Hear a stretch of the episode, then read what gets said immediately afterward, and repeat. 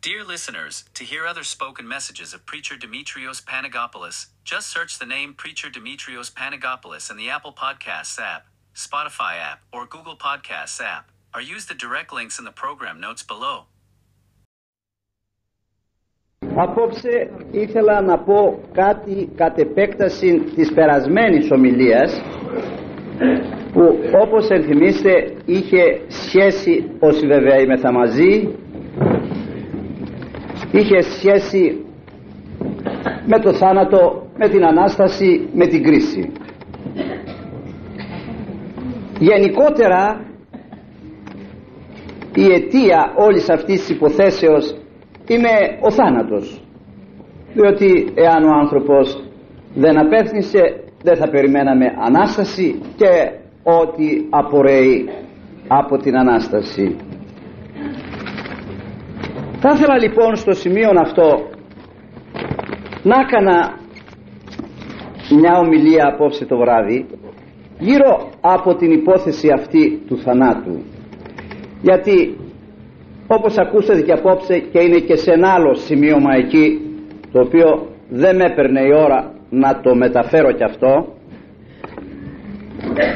Είναι άνθρωποι οι οποίοι κατηγορούν και αυτό το Θεό για την υπόθεση του θανάτου. Άλλωστε το βλέπουμε αυτό το πράγμα όταν κάποιος θάνατος πλησιάσει κάποιον. Το μποϊκοτάζ που κάνουμε κατά του Χριστού και της Εκκλησίας του για ορισμένα χρόνια του κηρύσουμε τον πόλεμο.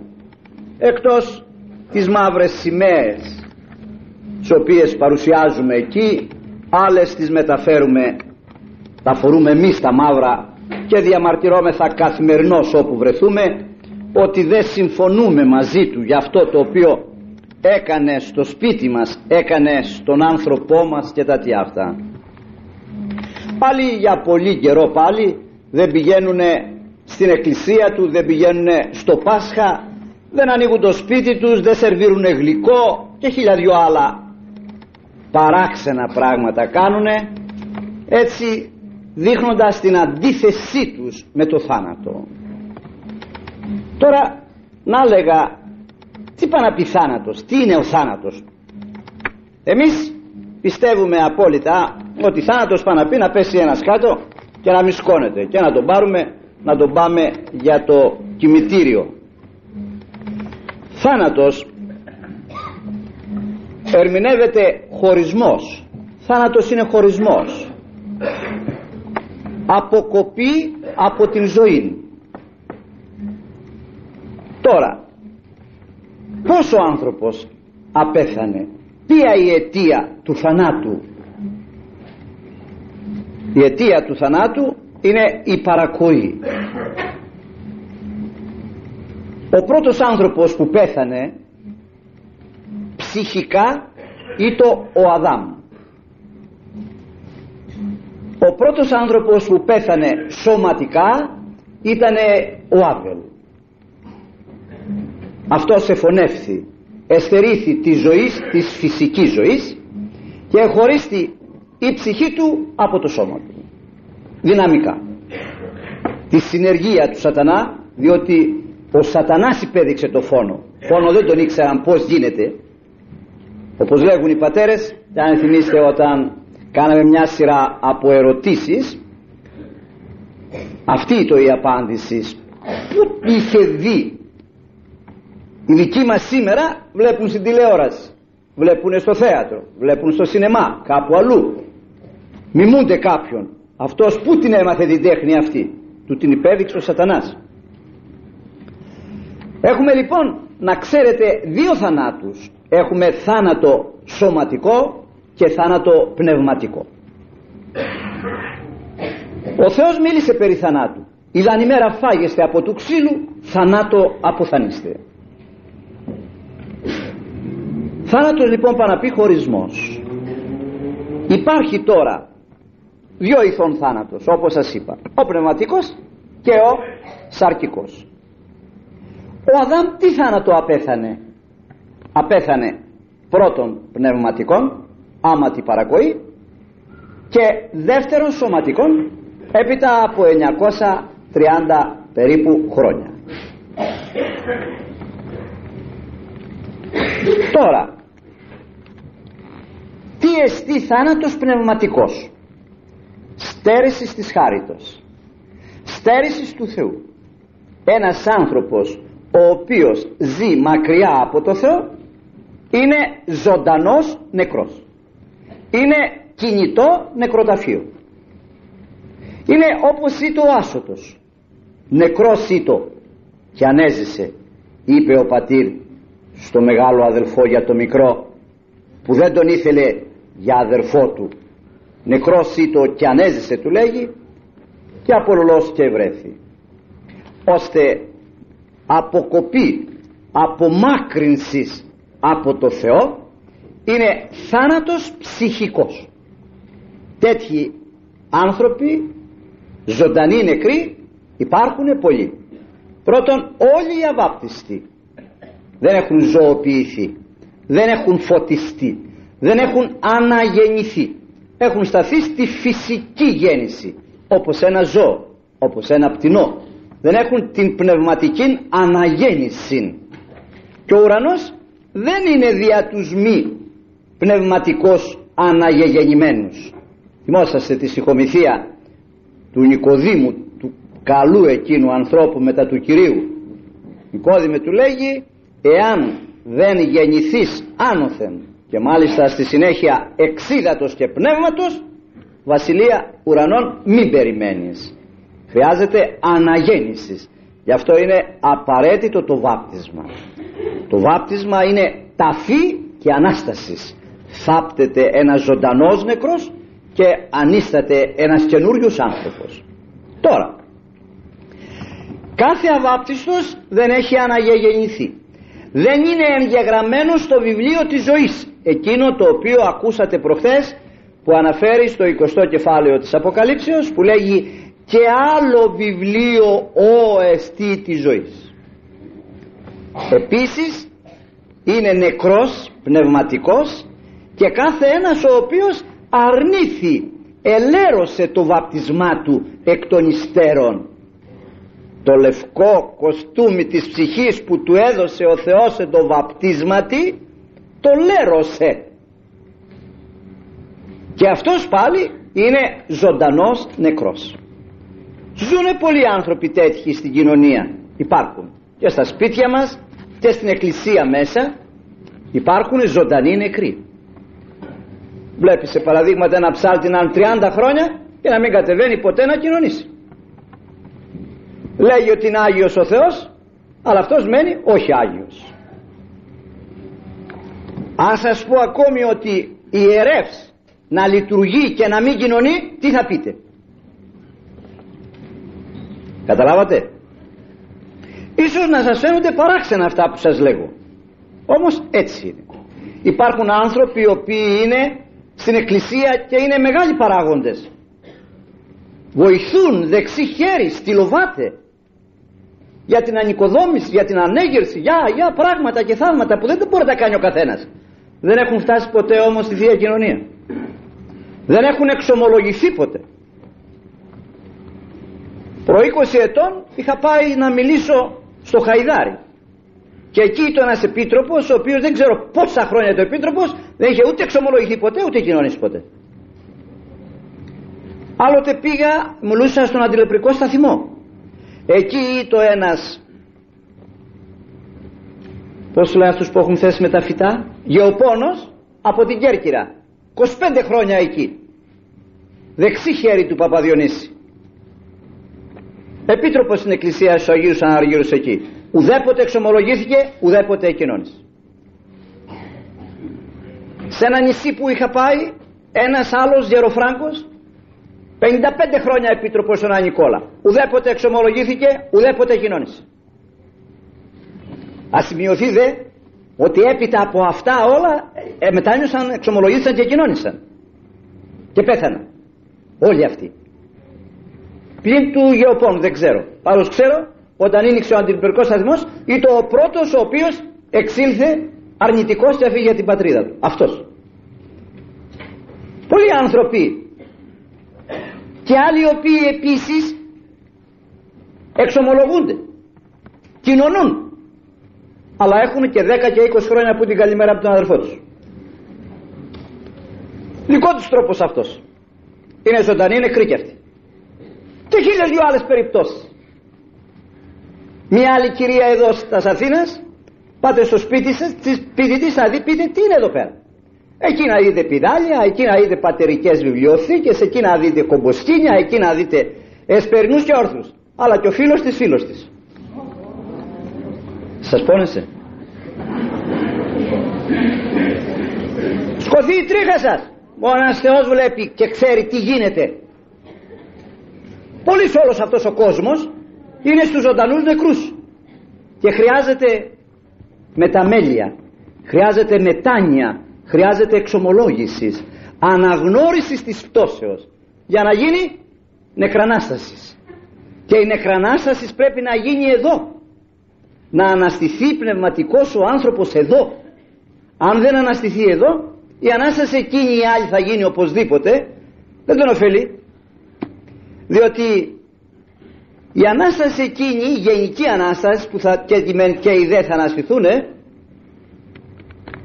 θα αποδώσει ό,τι παρέλαβε δεν το τροποποιεί μέσα στον τάφο παρέλαβε περιστερά θα αποδώσει περιστερά παρέλαβε κόρακα θα αποδώσει κόρακα δεν είναι ωφελής τίποτα εκείνη η Ανάσταση.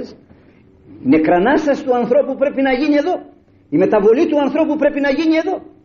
Ώστε όταν φύγει του κόσμου τούτου κατά κάποιον τρόπο να μπορεί η Ανάσταση εκεί να το βρει σε τέτοια θέση που να μην φοβάται την κρίση γιατί αυτός μεταβέβηκε εκ του θανάτου εις την ζωή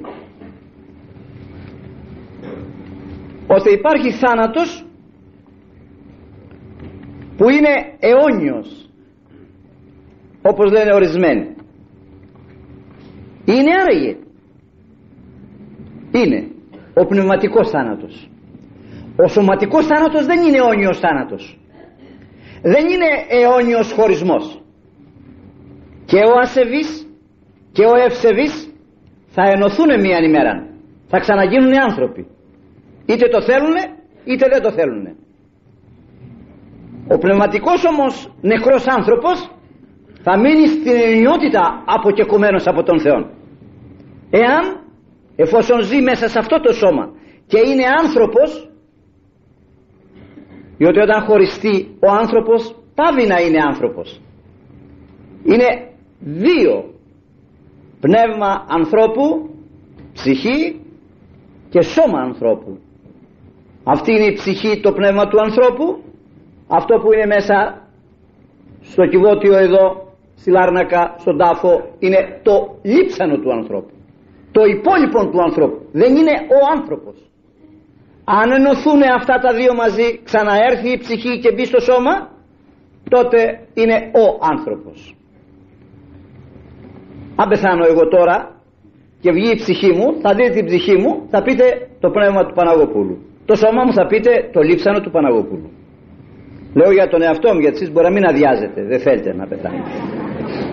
Κανονίστε αργότερα. Εάν ενωθούν και τα δύο είναι ο Παναγόπουλος.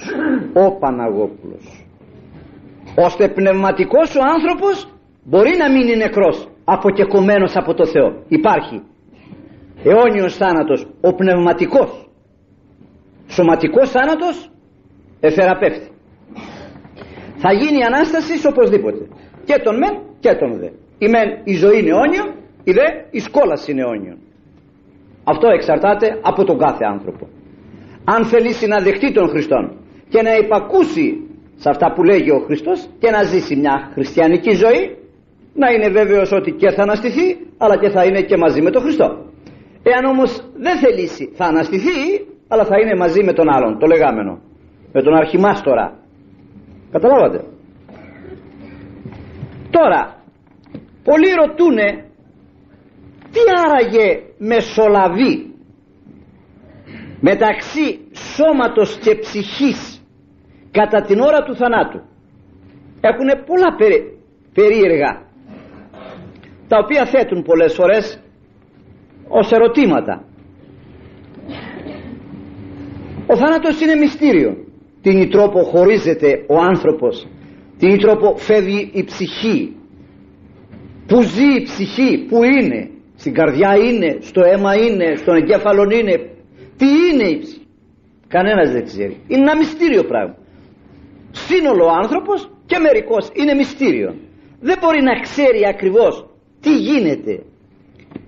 Αυτή που ήγησε περισσότερο στο μυστήριο αυτό του θανάτου είναι η Εκκλησία η Ορθόδοξος. Γιατί άλλες λένε αστεία στις ακολουθίες της. Να μην ακούσετε τίποτα τι λένε η Ορθόδοξος όμως Εκκλησία κατεβαίνει και πλησιάζει το θάνατο τον ψυχοραγούντα πως αισθάνεται πως βλέπει τον φαντάζεται δηλαδή πνευματικός. Και έχει γράψει ορισμένα πράγματα τα οποία βέβαια αυτά έχουν ερμηνευτεί αν θυμίστε όταν ερμηνεύσαμε τον άμωμο στις 15 εκείνες ομιλίες. Λέγει λοιπόν παίρνει τη θέση τώρα του μελοθανάτου και λέγει «Ήμι αλίμονον λέγει «Ιον αγώνα έχει η ψυχή χωριζωμένη εκ του σώματος». Τι αγώνα λέει έχει η ψυχή όταν χωρίζεται από το σώμα. Γιατί έχει αγώνα; Γιατί αγωνιά η ψυχή όταν χωριστεί από το σώμα; Ευρισκομένη η ψυχή μέσα στο σώμα έχει κάποιο περιθώριο να μετανοήσει παραδείγματι. Χωριζωμένη εκ του σώματος βγαίνει στο κενό μόνη της. Τα χάνει. Τι να κάνει τώρα, να φωνάξει, ποιος να την ακούσει; Να τίνει τα χέρια, η κετήρια να ειδεί, τι να κάνει, ποιος πουθενά δεν έχει. Εφόσον είναι μέσα στο σώμα, έχει όλο το περιθώριο από τον Χριστόν να ενεργήσει τα συμφέροντα για τον εαυτό της. Εφόσον δεν τα ενεργεί και χωρίζεται δυναμικά, τότε τα πράγματα αλλάσουν. Εδώ λοιπόν ο Άγιος αυτός που συνέγραψε αυτό το τροπάριο αυτό θέλει να μας παρουσιάσει. Τι αγώνα έχει η ψυχή λέγει χωριζωμένη εκ του σώματος. Δεν λέγει όταν πρόκειται να χωριστεί, χωριζωμένη όταν χωρίστη πώς νιώθει, πώς αισθάνεται η ψυχή, τρέμει σαν φιλοκάλαμο.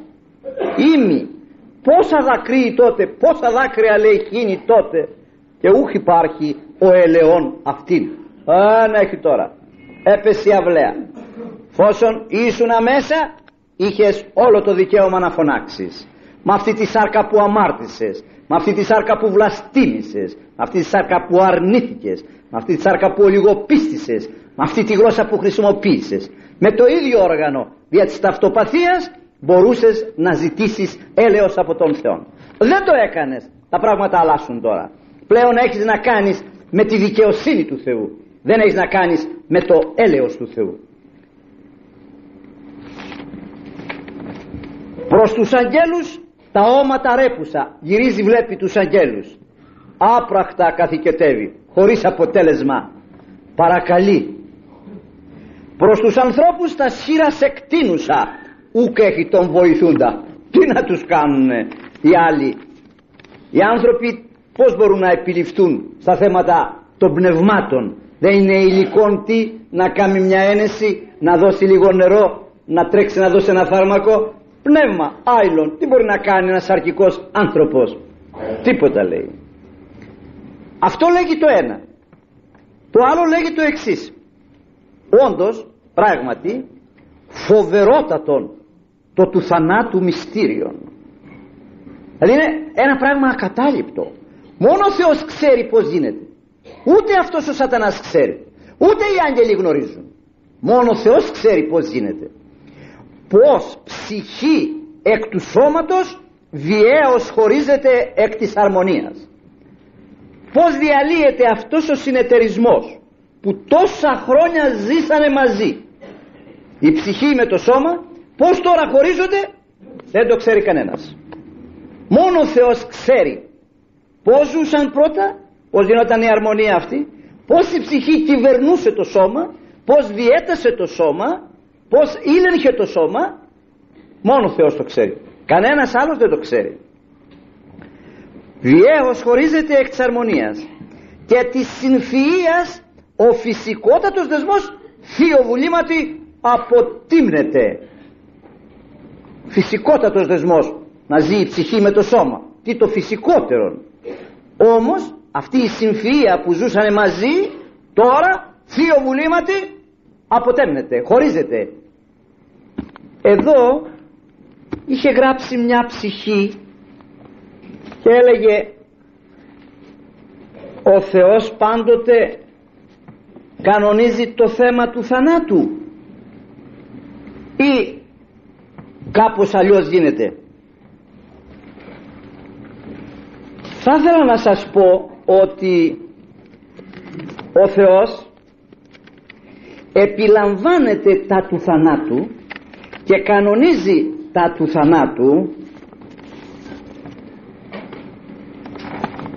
στους πιστούς του που του έχουν παραδοθεί να ρυθμίσει αυτός και την ίν ζωή και την άλλη ζωή. Αυτοί που σκόνονται το πρωί και κάνουν το σταυρό τους και τον βάνουν οδηγό τους και του λένε Κύριε πήγαινε μπροστά και σήμερα όπως έλεγε ο Άγιος Κοσμάς ο Ετωλός. Εκείνοι οι οποίοι λένε οδήγησον με Κύριε και σήμερα οδόν ενή πορεύσομαι οι άνθρωποι εκείνοι που λέγουν λάλη Κύριε και ο δούλος σου ακούει των ανθρώπων αυτών ρυθμίζει ο Θεός στη ζωή τους.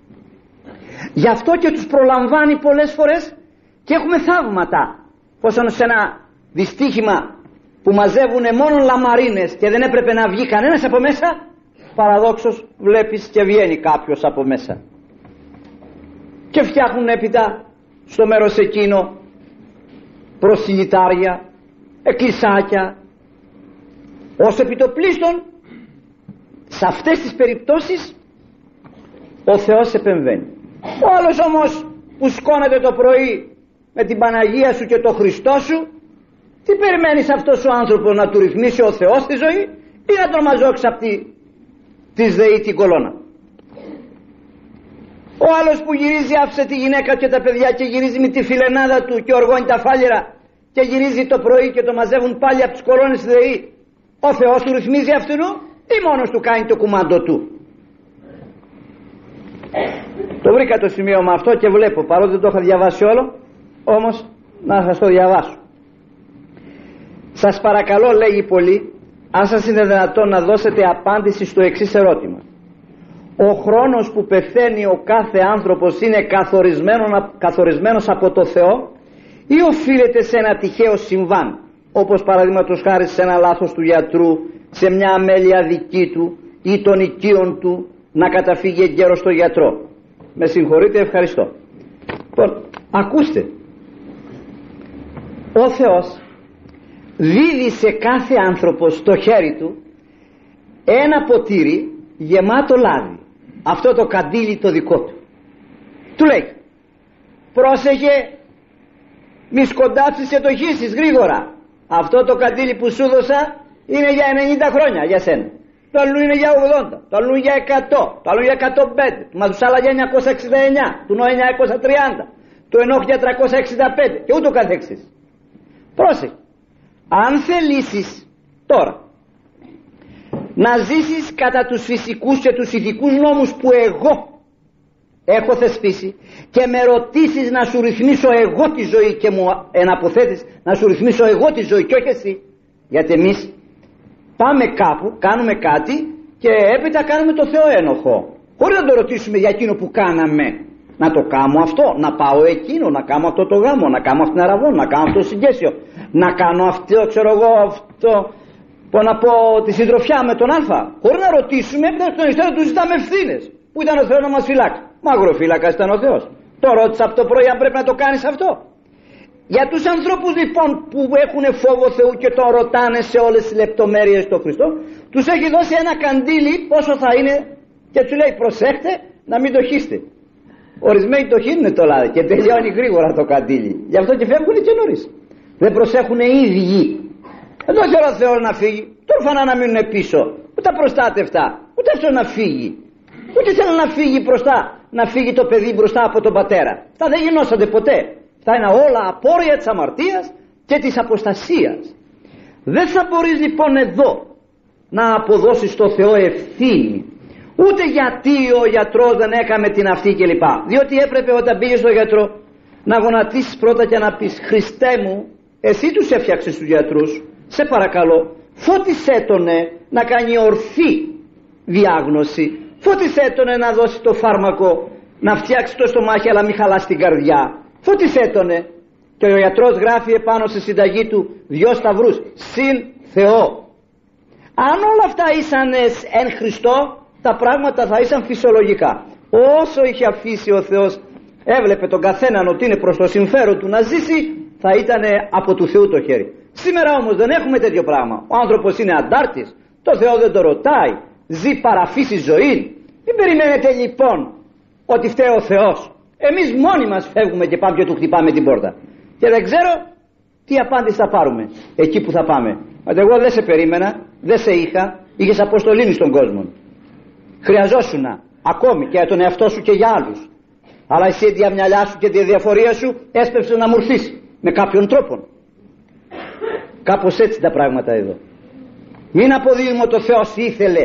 Όπως λέμε ε έτσι ήθελε ο Θεός σοβαρά. Ήθελε ο Θεός έτσι. Πως το ξέρεις σου είχες γράμμα. Που το ήθελα εγώ. Το ήθελε ο Θεός ξέρετε τι είπα να πει. Έτσι το συμφέρον σου να γίνει.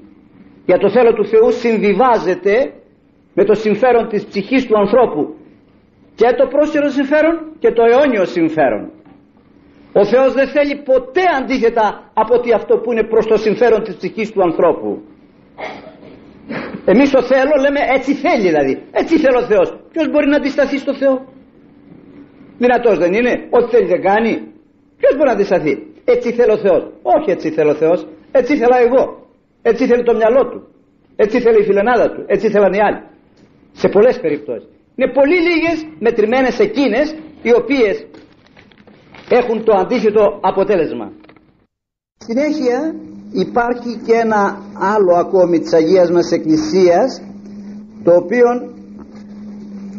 λέγει το εξής «Θρηνώ και οδύρωμαι όταν εννοήσω τον θάνατον και είδω εν της τάφης κειμένη την καθηκόνα Θεού πλαστήσαν ημίν ωραιότητα άμορφων άδοξων μη έχουσαν είδος ο του θαύματος. Τι το περί ημάς του το γέγονε μυστήριον; Πως παρεδόθημεν τη φθορά και συνεζεύθημεν το θανάτο; Ποιος τα λέει αυτά ξέρετε; Η ψυχή. Ψυχή όταν δει τον εαυτό της στον τάφο πως κατήτησα λέει. Πού εκεί πέρα, πώς πήγα. Τη βλέπει λέει άμορφο, άδοξο, μη έχουσα είδος. Ουδεκάλος, ο του θαύματος. Τι το περί του το γέγονε μυστήριο. Πώς γίνεται αυτό το πράγμα; Ουδής μπορεί να το εξηγήσει. Παρεδόθημεν τη φθορά και συνεζεύθημεν το θανάτο. Γιατί ο άνθρωπος έγινε να ζει στην αιωνιότητα αυτός ο άνθρωπος που βλέπετε τώρα έγινε να ζει στην αιωνιότητα αυτή η γης αυτός ο ουρανός έγινε. Και αν τον αναμοχλεύει τον άνθρωπο τον ρίχνει στο καμίνι και τον βγάζει καινούριον αν θα χαλάσει τη γη και θα φτιάξει καινούρια αν θα αποσύρει τον ουρανό και θα κάνει καινούριον θα το κάνει διότι εμείς συνεζεύθημε με τον σατανά. Και εμολύνθη όλο αυτό από τη γη εμείς εμολύναμε και τη γη θα καταστρέψει τη γη γι' αυτό ο Παύλος λέει συνασθενάζει συν, αναστενάζει και συνοδεινεί υποφέρει και η γης ακόμη με τον τρόπο της και περιμένει τη Δευτέρα παρουσία να διαλυθεί και να γίνει καινούργια είναι μυστήρια πράγματα αυτά. Δεν μπορείς να εγγύψεις και να πεις ότι κάπως έτσι είναι τούτο είναι. Δεν ξέρει ο άνθρωπος.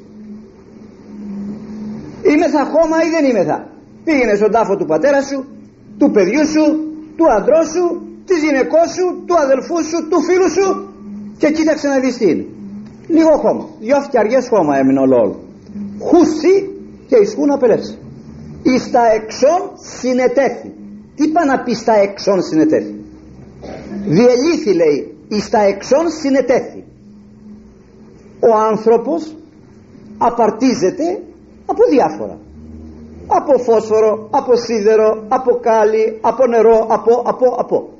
Διελύεται λοιπόν. Τα δίδει αυτά ξανά στη γη. Και δεν βρίσκεται τίποτα. Δανεικά δεν τα έχεις πάρει. Από τη γη δεν τα πήρες. Από εκεί δεν ετράφεις. Από εκεί δεν βγες. Πλήρωσε λοιπόν το γραμμάτιο τώρα. Και μένει μόνο η ψυχή. Αυτό είναι ένα τσούφλιο. Το οποίο τα αφήνεις κάτω. Και το πουλάκι βγαίνει να πάει επάνω. Ουδής λοιπόν γνωρίζει ημί ο Θεός πως γίνεται ο χωρισμός. Μόνο πλησιάζει το τι υποφέρει η ψυχή. Και θα έχετε υπόψη σας και θα έχετε ακούσει ότι πολλοί υποφέρουν για να ξεψυχήσουν. Εν αντιθέσει με άλλους που λέμε με τη λαϊκή μας γλώσσα έφυγε σαν πουλάκι όταν η σάρξ πλέον δεν έχει ηχμάδα λόγω γύρατος, λόγω ασθενείας το πνεύμα πλέον βλέπει διαφορετικά βλέπει και έξω. Δεν επηρεάζεται από τη σάρκα και βλέπει τι τον περιμένει απ' έξω. Οι άλλοι μαύροι που έχουν στήσει να τον αρπάξουν και δεν θέλει να φύγει.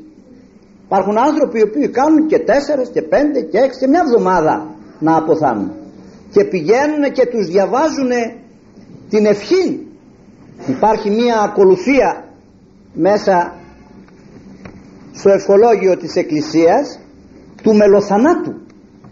Είναι φρικτή δε αυτή. Φρικτότερο δε είναι για τον παπά που όταν τη διαβάσει και βγαίνει πίσω αυτός πέθανε. Δηλαδή τον έστειλε στο θάνατο. Αλλά εφόσον υποφέρει μια εβδομάδα και δεν βγαίνει η ψυχή του και παρακαλεί τον Θεό να συγκαταβεί να βγει τουλάχιστον η ψυχή του. Να μην υπάρχει αυτό το πράγμα εκεί. Και αν το επιτρέπει ο Θεός αυτό δεν το επιτρέψει για να δείξει την κακία του για να δείξει τι περιμένει καθένας σαν κι αυτόν. Μήπως μετανοήσουμε μετέρχεται τα πάντα.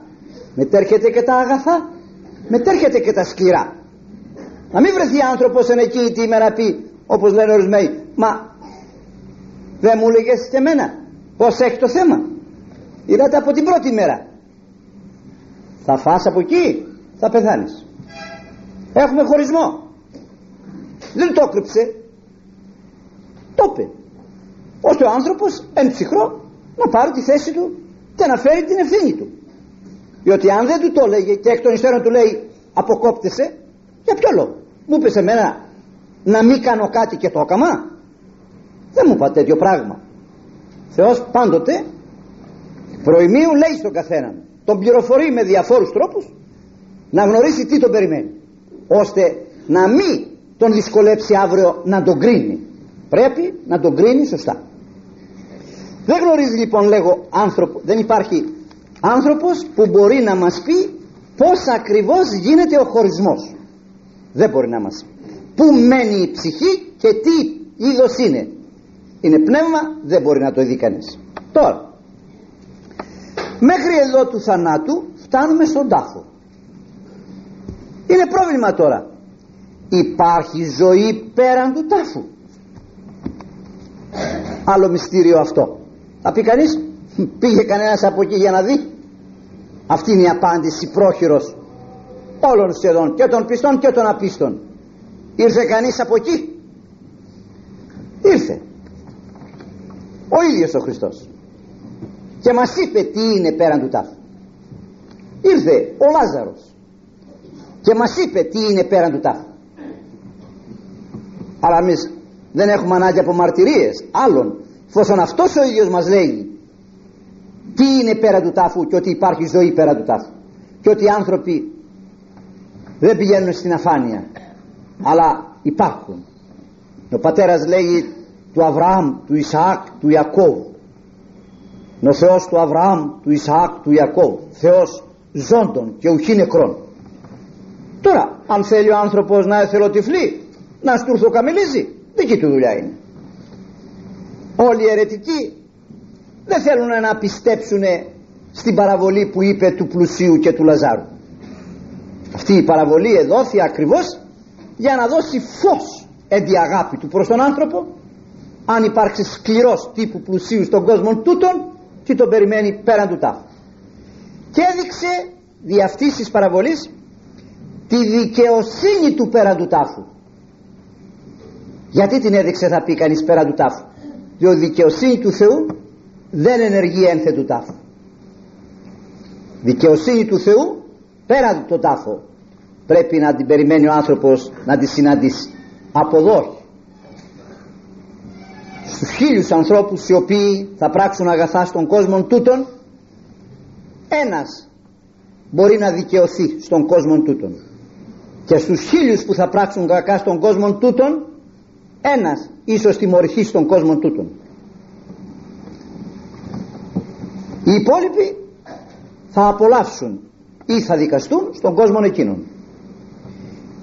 Πολλοί έχουν τον Θεόν ως χολόν ότι έχει ένα ποδάρι. Ένα ποδάρι. Είναι καλός. Είναι αγάπη. Το άλλο ποδάρι που είναι και δικαιοσύνη το κρύβουν. Αυτό. Και ίσως το κρύβουν διότι αυτό άλλο ποδάρι πατάει από εκεί από τον τάφο.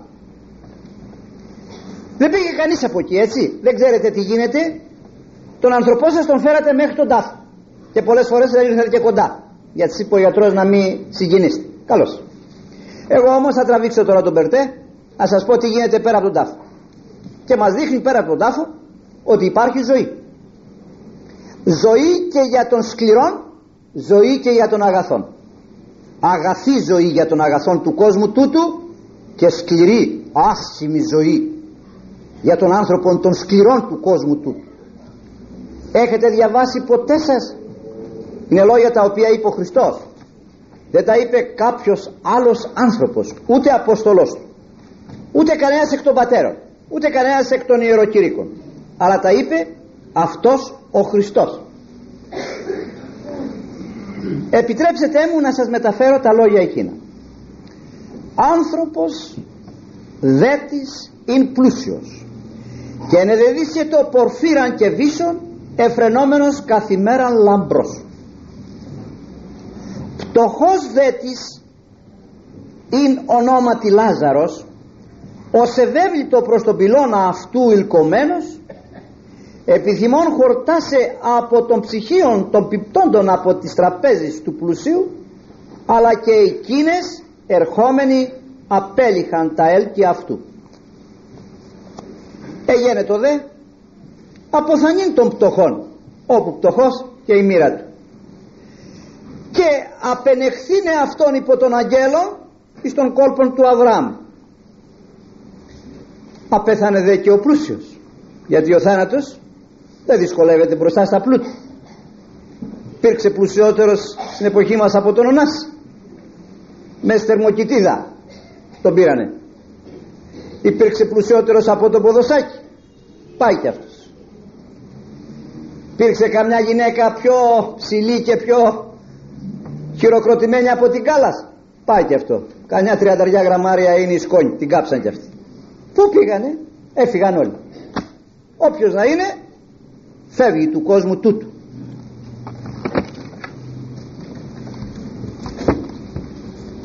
Αποτέλεσμα. Εγένετο λοιπόν αποθανεί και ο πλούσιος και τάφη το μεν τον σήκωσαν προς τα πάνω να φύγει. Τον άλλον τον εσκέπασαν προς τα κάτω. Και τάφη και το άδει επάρα στους οφθαλμούς άρα υπάρχει μέρος.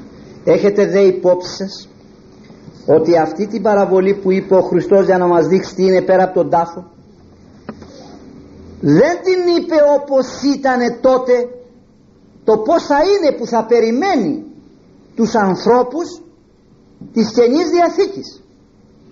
Έμεινε μάθημα. Διότι τότε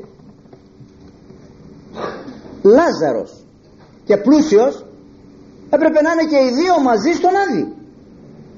Διότι δεν υπήρχε παράδεισος. Δίκαιοι και άδικοι πηγαίναν στον Άδη.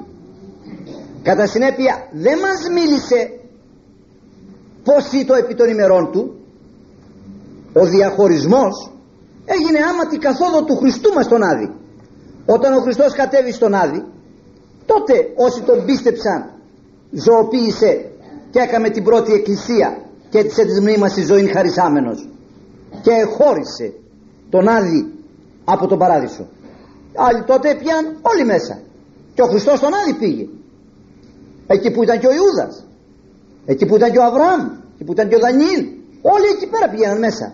Που ήταν ο Τίμιος Πρόδρομος. Άδης υπήρχε. Δεν υπήρχε κόλαση και παράδεισος.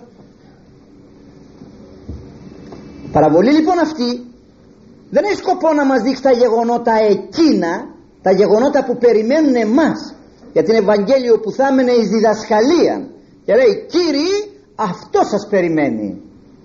Η τύχη του πλουσίου ή η τύχη του Λαζάρου αυτή βέβαια θα την κανονίσετε εσείς ευρισκόμενοι στην υγιή εν πάση περιπτώσει αναφέρει εδώ ότι και εν το άδει επάρα στους οφθαλμούς αυτού υπάρχουν εν βασάνης ομιλεί ότι βλέπει ομιλεί ότι υπάρχει βάσανος.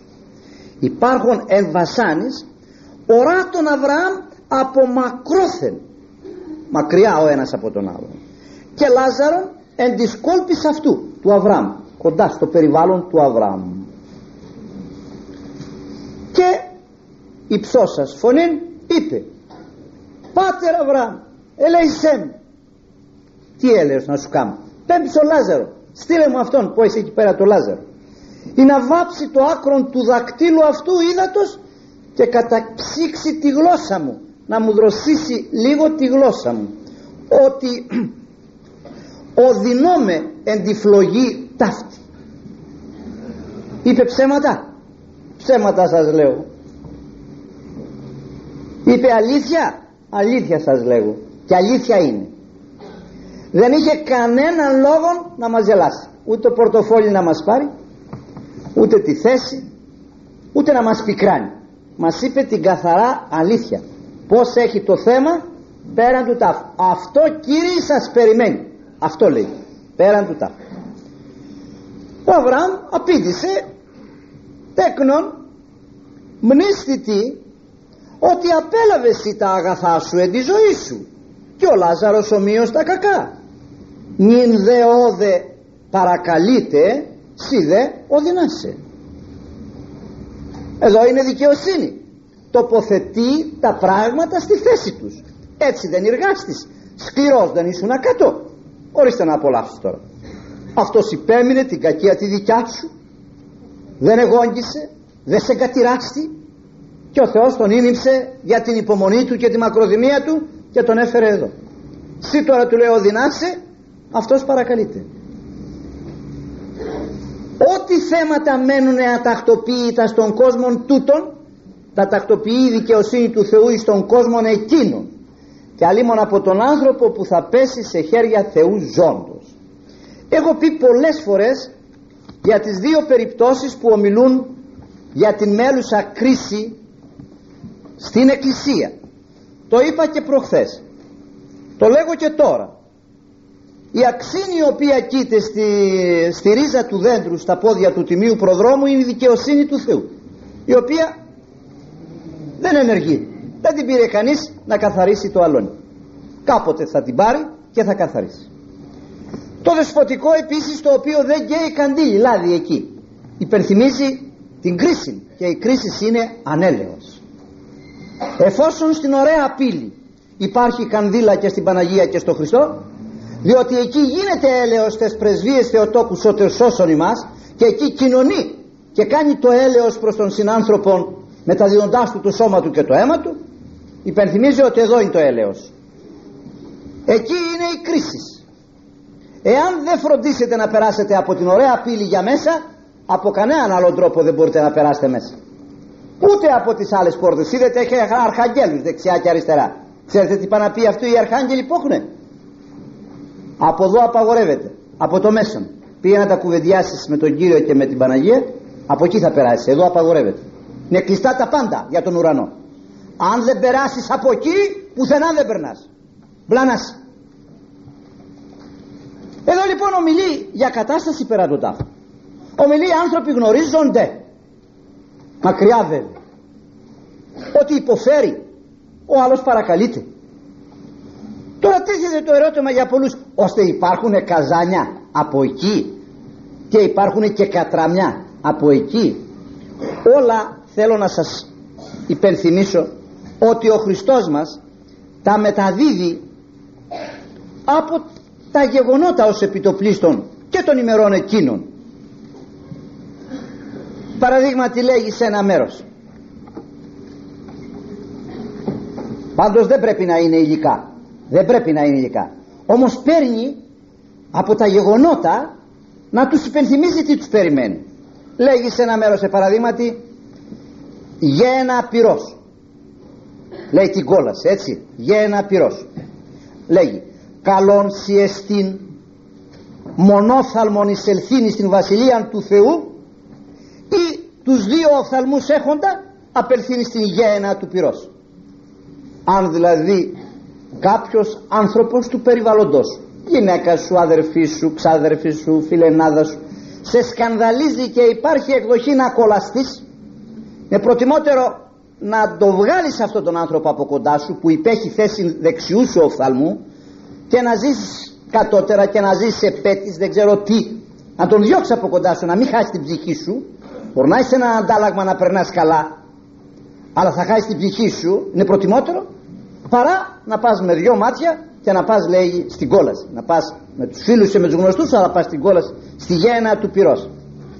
Αυτό ξέρετε που θα το έχει πάρει μεταξύ της Ιερουσαλήμ και της Ιεριχούς. Ή το ένας σκουπιδότοπος όπως συμβαίνει και εδώ. Αν πάτε εδώ στο σκιστό που πηγαίνει από Σκαραμαγκά στον Πειραιά θα βρείτε και όμενα σκουπίδια νυχθημερών αν πάτε στον Ασπρόπυργο πέρα και λοιπά που αδειάζει η πολιτεία θα δείτε και όμενα σκουπίδια νυχθημερών από εκεί την πήρε όπως καίγεται εκείνο νυχθημερών έτσι και εσείς θα φλέγεστε νυχθημερών. Δεν σας έχει τύχει καμιά φορά να έχετε φλόγωση μέσα σας. Και η φωτιά. Έχετε μία φλόγωση μέσα σας. Νιώθεις ένα πράγμα να σε πίνεις πίνεις. Έχεις σε παραδείγματι τη φιώδη πυρετό. Έχεις μία φλόγωση μέσα σου. Έτσι θα αισθάνεται η ψυχή δεν είναι υλικά πράγματα. Ούτε κατράμια υπάρχουν ούτε κατσαρόλες υπάρχουν με ζεστό νερό ούτε ούτε. Ανθρωποπαθός ομιλεί. Λέγει παραδείγματι. Πυρ αιώνιο. Πορεύεστε παραδείγματι απ' μου εις το πυρ το αιώνιο αλλού λέγει στη λίμνη την κεωμένη πυρή και θείο το αναφέρει και στην Αποκάλυψη αυτό το πράγμα. Αλλού λέγει επίσης και ο καπνός του βασανισμού αυτών που βασανίζονται αυτοί εις αιώνας αιώνων ανεβαίνει. Και ούκ έχουν συνανάπαυση ημέρας και νυχτός. Στην Αποκάλυψη το 14ο 11 αλλού λέγει σκότος εξώτερων εκεί έστε ο τριγμός και ο βρυγμός των οδόντων. Πολλές ονομασίες αναφέρει αναφορικός με τους ανθρώπους κολλασμένους. Αυτό είναι στο ΚΒ 13 όμως στην παραβολή αυτή λέγει και κόλπους Αβραάμ. Άνθρωποι θα έχουν κάποια αγαλίαση. Μες στην αγκαλιά του Αβραάμ τις πρεσβείες του Αβραάμ εκεί που είναι ο Αβραάμ. Έχετε δει την τρόπο γεωγραφία η Ορθόδοξη παρουσιάζει τους κόλπους του Αβραάμ; Κατά την κρίση εκεί λέει είναι ο παράδεισος. Είναι η Παναγία ο ληστής και ο Αβραάμ με τον κόσμο. Έχετε δει τον Αβραάμ που κρατάει ένα πράγμα σαν ποδιά και έχει ανθρώπους. Είναι η κόλπη του Αβραάμ του Ισαάκ και του Ιακώβ. Εκεί είναι η μακαριώτης όπως τα λέγαμε. Εκεί είναι που οι άνθρωποι θα ζουν μαζί με το Θεό. Τώρα λένε ορισμένοι οι άνθρωποι που είναι πέραν του τάφου όπως ο πλούσιος με το Λάζαρο επηρεάζεται τώρα ο δίκαιος από την κατάντια από την αποτυχία και από τα δεινά του άλλου. Δεν επηρεάζεται δεν επηρεάζεται αυτά είναι τη αρκώστα συναισθήματα.